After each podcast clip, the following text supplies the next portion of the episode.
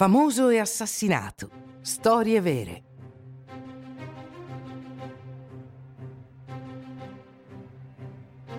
Un gol di troppo. L'assassinio di Andrés Escobar. 1994.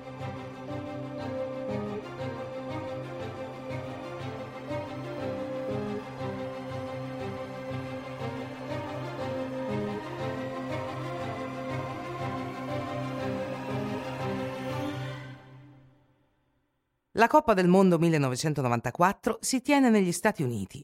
52 partite, 3 milioni e 500 mila spettatori. Una grande affluenza nella terra del soccer, il calcio per gli americani. Tuttavia questa edizione viene ricordata in un modo molto più tragico perché un giocatore è stato assassinato. Si chiamava Andrés Escobar e aveva 27 anni. Il calcio riunisce milioni di tifosi in Colombia Ogni partita è un momento di condivisione tra generazioni, senza distinzione sociale, politica o religiosa. Il calcio ha anche una funzione importante tra i giovani, che vivono in un paese saturo della violenza dei trafficanti di droga. Come milioni di ragazzi, Andrés Escobar sognava di diventare un giocatore di calcio e il suo sogno è diventato realtà. Nato in una famiglia borghese, è stato selezionato 50 volte per la squadra nazionale tra il 1988 e il 1994. Era soprannominato The Gentleman of Football per la sua eleganza in campo e noto per la sua generosità verso i bambini svantaggiati della sua città. La Coppa del Mondo è la competizione sportiva più importante del Sud America e i Cafeteros, come è conosciuta la squadra nazionale, devono brillare. La Colombia, che ha eliminato l'Argentina nel girone di qualificazione, era l'outsider numero uno. Si poteva ben sperare. Il 22 giugno 1994 la partita dei gironi tra Stati Uniti e Colombia fu giocata al Rose Bowl di Los Angeles, davanti a più di 93.000 persone. Già battuta 3 a 1 dalla Romania, la Colombia deve battere i nordamericani per qualificarsi. Ma i colombiani sono entrati in campo impauriti. L'allenatore dice ai giocatori che hanno ricevuto delle minacce. Se Barrabás Gomez giocherà, alcuni membri della squadra moriranno.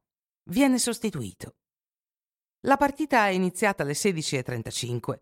Al 35 minuto, uno scenario da incubo.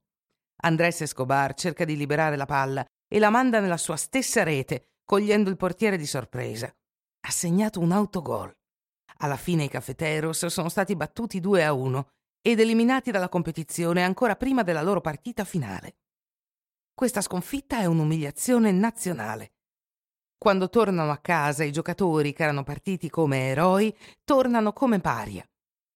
Alcuni ricevono minacce di morte.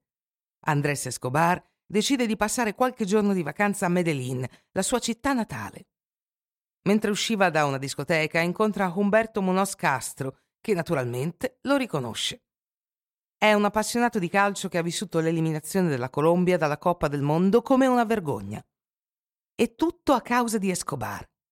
Il giocatore viene insultato e il tono sale. Escobar cerca di calmarlo, ma Castro è fuori di testa tira fuori una pistola e spara al calciatore 12 volte. Ad ogni tiro grida gol come un commentatore sportivo. Escobar viene immediatamente portato in ospedale, ma muore in ambulanza.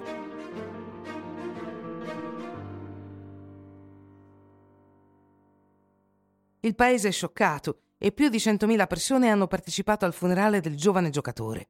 Hanno reso omaggio a lui, ma hanno anche protestato contro la violenza che affligge il paese che è controllato dai trafficanti di droga.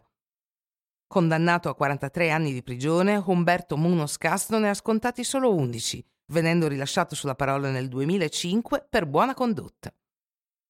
I colombiani considerano questo rilascio come un'ingiustizia.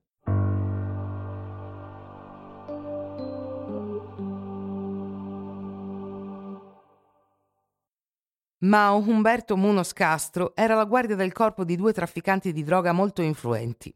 La punizione letale di Escobar fu probabilmente l'opera di uno dei sindacati del gioco d'azzardo e dei trafficanti di droga che avevano scommesso molto sulla qualificazione della Colombia. Tuttavia il processo non è riuscito a dimostrarlo formalmente e un ventisettenne è morto a causa di un calcio ad una palla.